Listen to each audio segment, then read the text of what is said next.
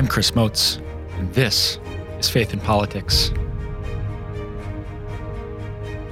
On this broadcast, we range from the soul to the state as we cultivate those virtues and explore those principles that help us live well as faithful Catholics in this great land.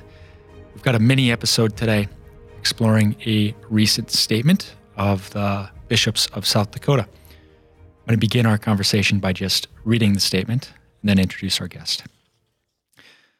October 22nd, 2020, this was the feast of St. John Paul II. Yesterday, it was reported that Pope Francis personally endorsed civil unions for same sex attracted persons. According to the initial media report, these comments were offered in a Spanish language documentary film. At this time, we do not know the accuracy of the translation or the context of the Holy Father's words. As with past media reporting on informal remarks by the Holy Father, further communications may be forthcoming from the Holy See or the United States Conference of Catholic Bishops. The bishops of South Dakota will provide counsel or teaching as needed at such time that complete information is available.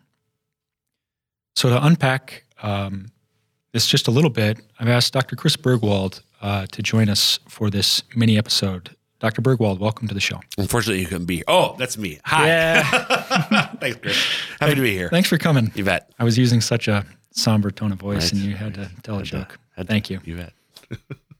so, so we've got these media reports, um, kind of coming from the Spanish language documentary. Um, of course, you know we don't speak Spanish; the Holy Father does. But one of the first things I wanted to talk about with you in just a few minutes uh, here is some like this adrenaline that we feel yeah. sort of interjected by yeah. the media. Yeah.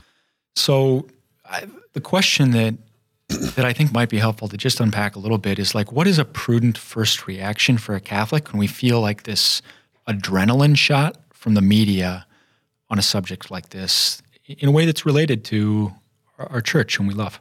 Yeah, I think the the first I love that metaphor of uh, it's like an adrenaline shot because so much of the the, the mainstream secular media coverage uh, has been um, Pope changes church teaching sort of language, and mm. that just like wait what? Yeah. Um, so uh, I think the first step is always to uh, do. Frankly, I think this is what our bishops have asked us to do: take a breath, mm. Uh, sort of just take a step back um, and uh, evaluate. Well, I think just take a step back, Chris, before we do anything else. Just pause um, and take a breath and allow whatever wave of adrenaline we're experiencing to wash over us. Mm. So much. So people have talked about. Um, uh, so much of social media, but even I think sometimes um, um, more traditional media outlets uh, are driven by emotion yeah. today, and I think it's really important that we we be attentive to that yeah. and not respond to news um, in an overly emotional manner. And, and we've kind of maybe can, been conditioned to that too with, you know, the, the, the cable news, 24 hour news cycle, and even in, in recent years, social media, where it's like, go, go, go, go, go, go, go, go, go. And what you're saying is, what our bishops are saying, I think, it's okay. Let's just let's take a step back. Yep. Take a deep breath. Yep. Collect some information here. Right. And I think that's so take so pause, yep. take a breath, take a step back, collect more information. Now, as, as, the bishop said so often in, in instances like this, the Holy Fathers have been either misquoted or taken out of context or something like that. Yeah, I think that's a good thing to do, and it seems that's what the bishops of South Dakota have told us they're doing. And just, uh, I think there's a lot of lot of wisdom in that. Yep. So that the next here's the next question um, that I want to talk about, and I think that's it's it's maybe a little bit harder of a piece, but I think it's something that a lot of people are really interested in. And I don't want to get ahead of ourselves here because we you know we do need to take a step back and collect some information. But let's just you know, for example, let's say like this is how it turns out to be. Um, you know what we're maybe apparently seeing, collecting more information, but like let's say there's nothing more to it than a than a statement that apparently runs crosswise with the teaching of of the church. Right. Um, on marriage, not, and not just the teaching the church um, in terms of like revelation, but actually natural law too. Yep. So the question that that maybe come up uh, for some people is like, why does this happen? You know, how how can it happen? Why does the Lord permit it? Yeah, and I think it's a great question. Uh, it's a question you know, with with Pope Francis. He has this, I think, gift for um, oftentimes when he's talking, he uses or even writing, um, using imagery that people can really connect with, like smell like the sheep when he's speaking to pastors of the church and so on. At the same time, and, and everybody has strengths and weaknesses. Sometimes his communication style, uh, you used a word earlier, informal. Mm. I think sometimes when he's speaking informally, um, he can. I don't know if, if it's coming out as he intends or not. But when he's speaking informally, it can cause confusion because it at least seems that what he's saying runs against what we understand the church to teach.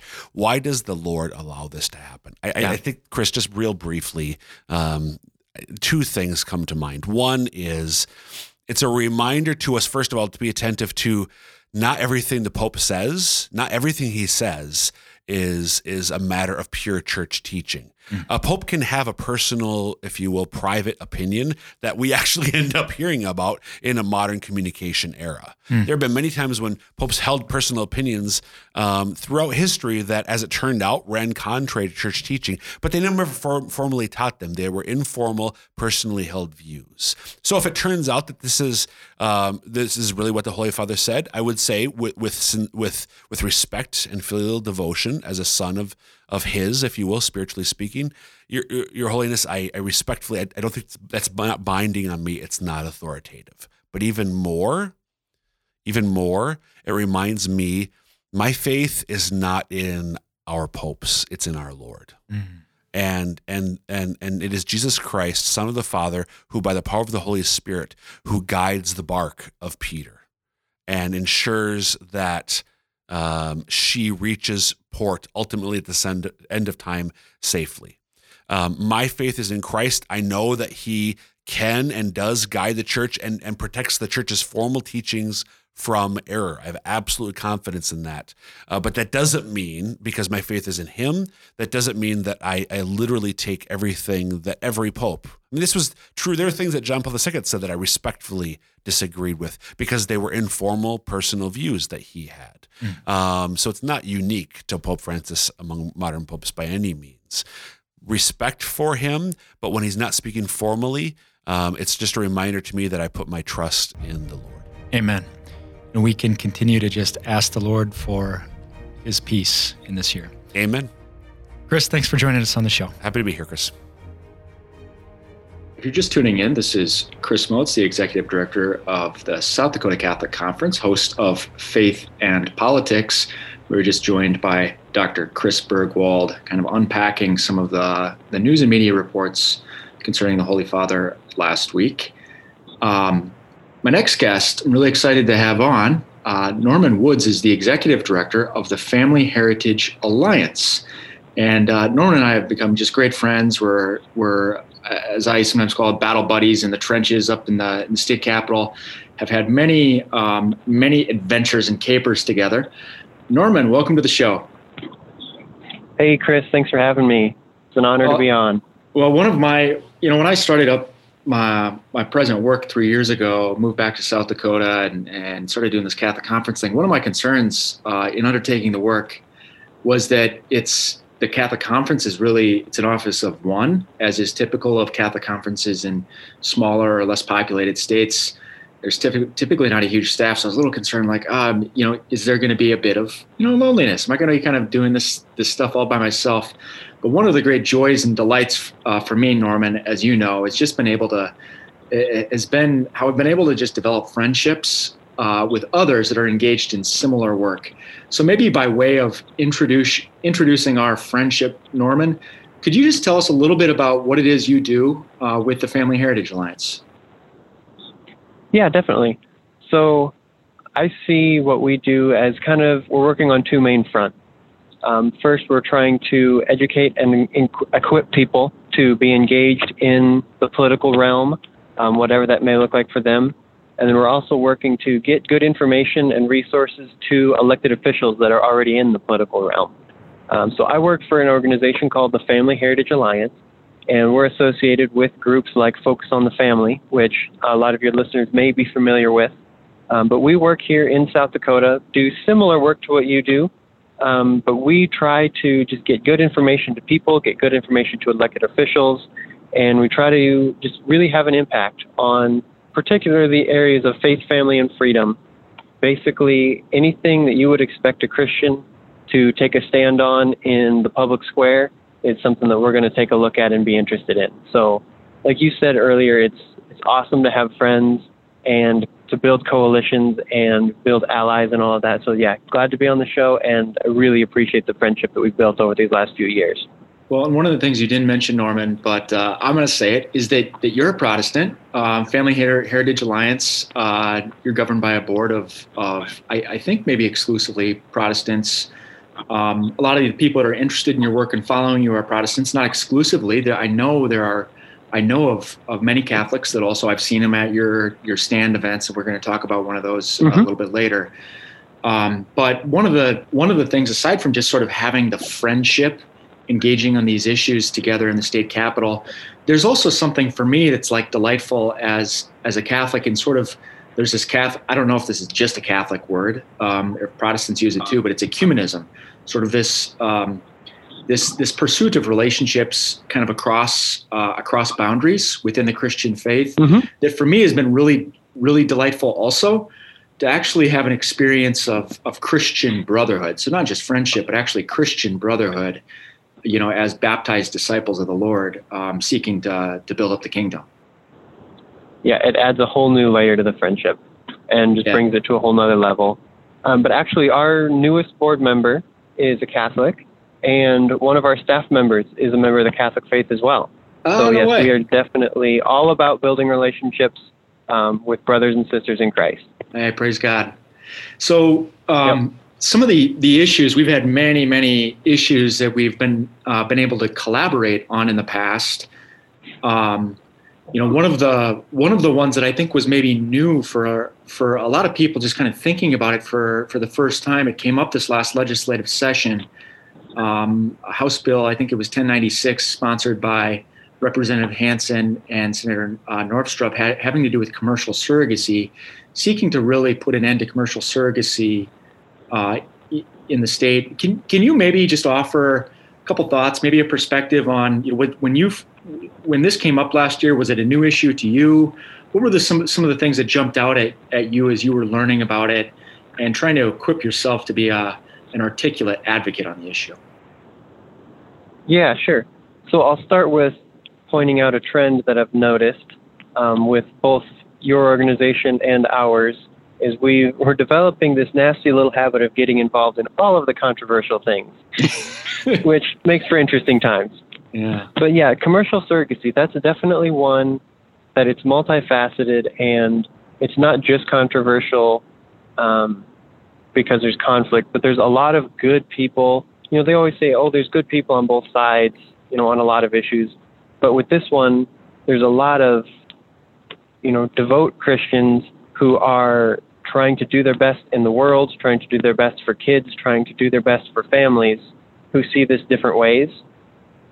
And so it's one of those issues that I always try to handle with, you know, an extra bucket load of grace with yeah. no matter where someone is coming from because it's a really complicated issue.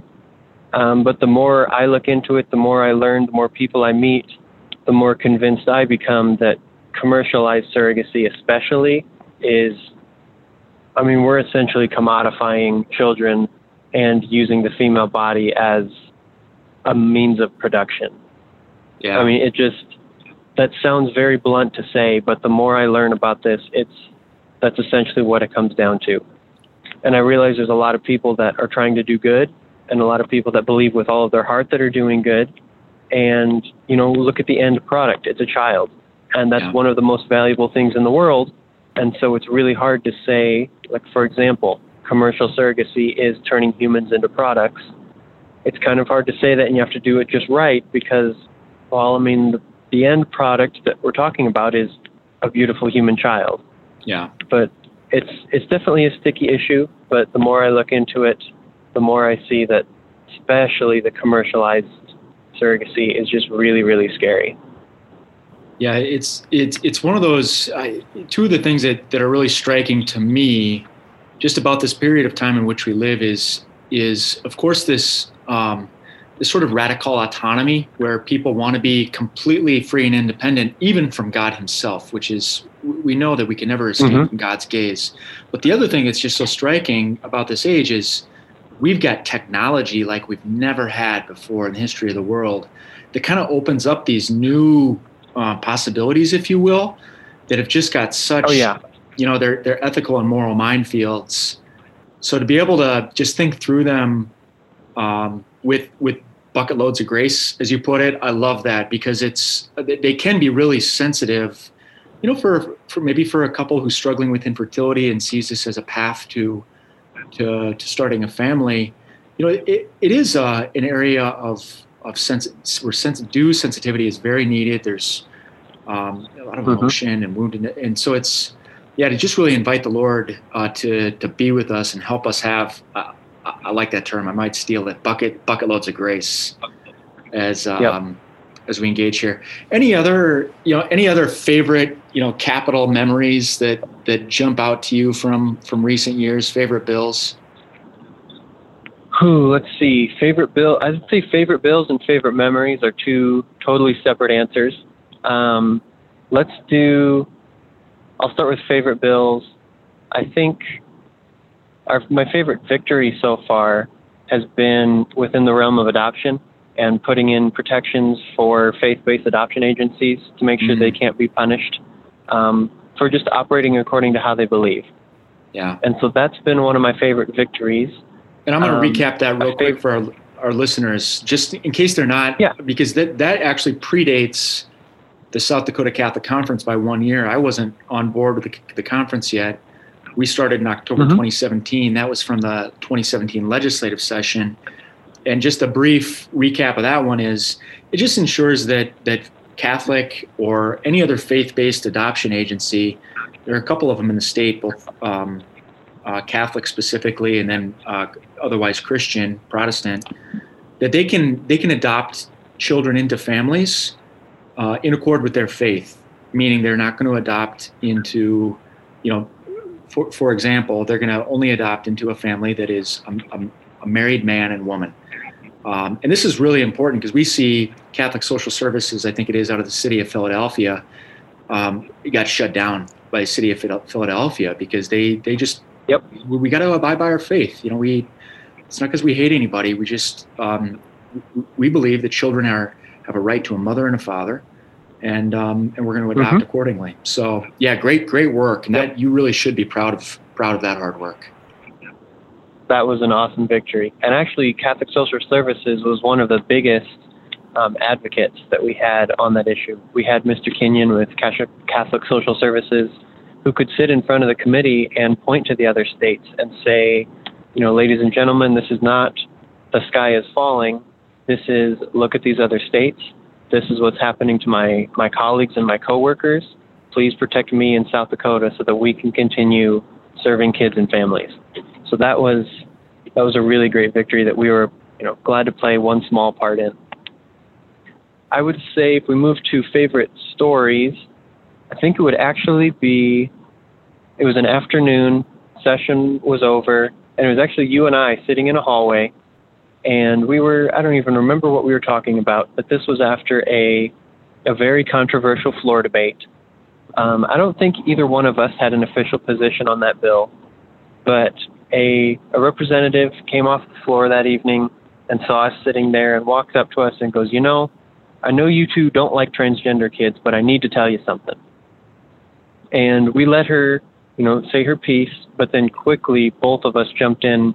We were like, Ma'am, we do not dislike transgender children in the slightest. We yeah. believe every single one of them should be loved and respected and helped in every way possible.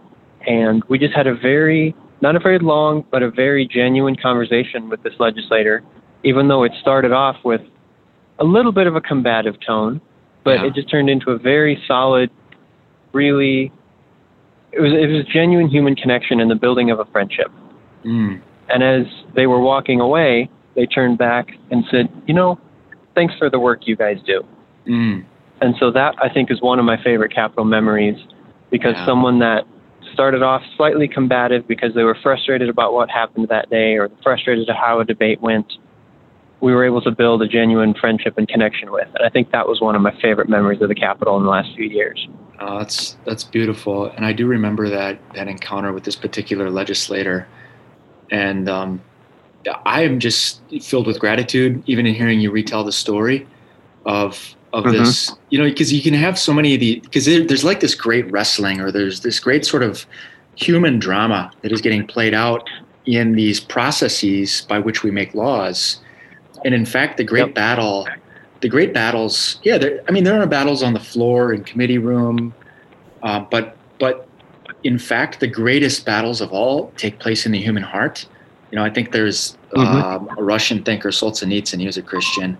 I, I, think that's something he said is like the, you know, the the great battle between good and evil is that the line is drawn down the middle of every human heart, and you can see it so yep. many times actually playing out in these these little chance encounters. Uh, I call them chance, but they're providential encounters that we have in the hallways. And in, mm-hmm. in fact, like that's the opportunity to really witness um, not only the truth of what it is we believe. Okay, let's be attentive to the to the facts of the matter, what it is we believe and what it is we don't believe.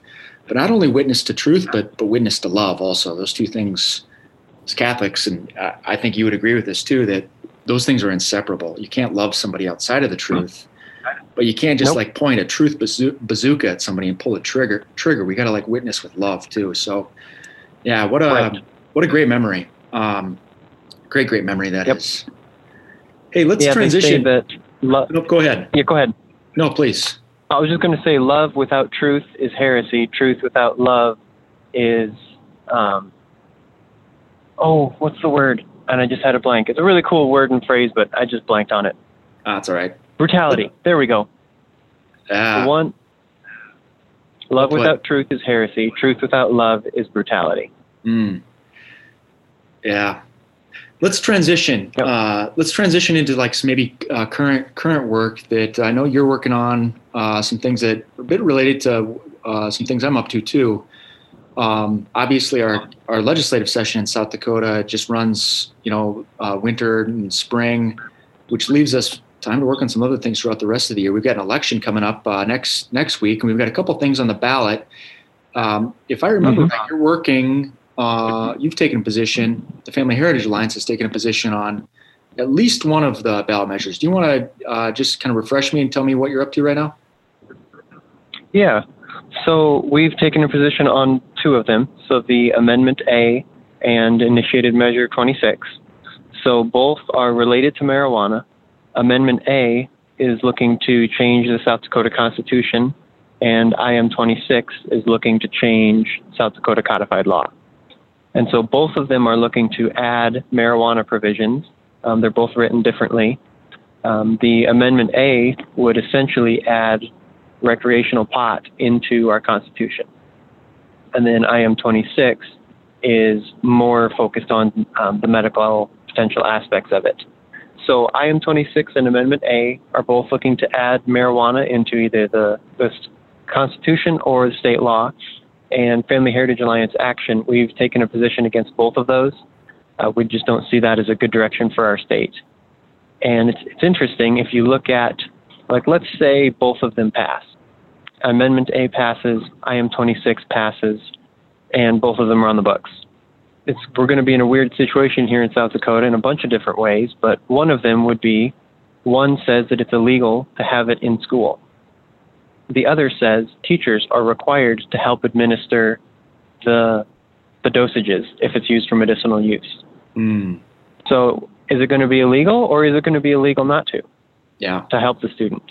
Yeah. And so there's I mean that's one small and just the initial like the first one that comes to mind is know, if they both pass. But there's definitely a lot of issues we could see and problems we see on the horizon if those are passed into law or constitution. Yeah, that's a that's a great point. I, I know I've heard that from other legal observers that um, you know the laws they're not necessarily they're not particularly well written.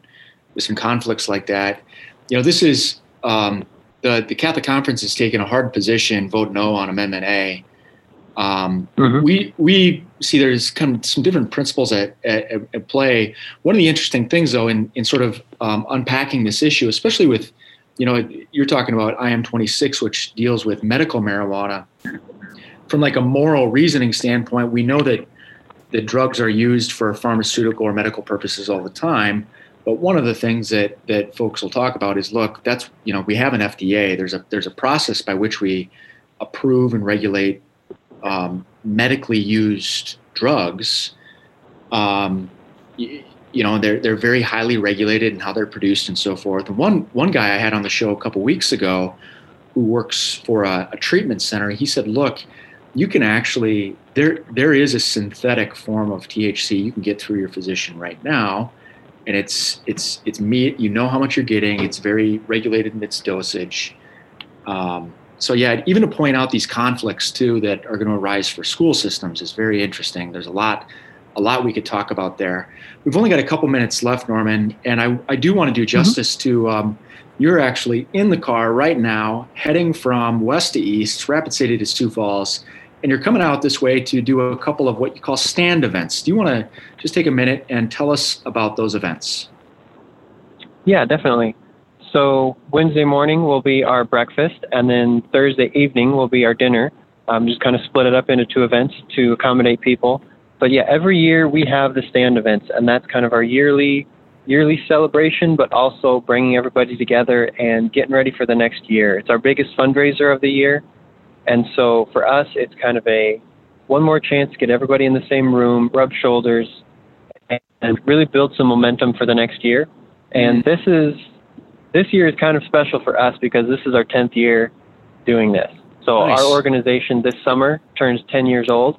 Awesome. And so for us, this year's stand event is really it's really a celebration of both what we've done, but also looking forward to here's where we're at and what could become. And where can people so, go yeah, if they want to learn a little more, Norman? Yeah, familyheritagealliance.org. Very good. And if you're if you're catching this if you're catching this broadcast uh, on on Tuesday night, that would be tomorrow morning, Wednesday morning, and then Thursday evening. Mm-hmm. And you can go to familyheritagealliance.org if you want to learn a little more about either one of those events. Support FHA's great work. Uh, any last yep, thought? Norman? And we have a few seats left. Hey, very good. Ooh, let's Yep. Last thoughts. Let's see. Oh, that's no. I would just say that was it. I gotta continue this friendship and move forward. Very good. I'm so grateful for you for you joining us on the show today, Norman. Yep. And thank you, dear listeners. Until next time, live well.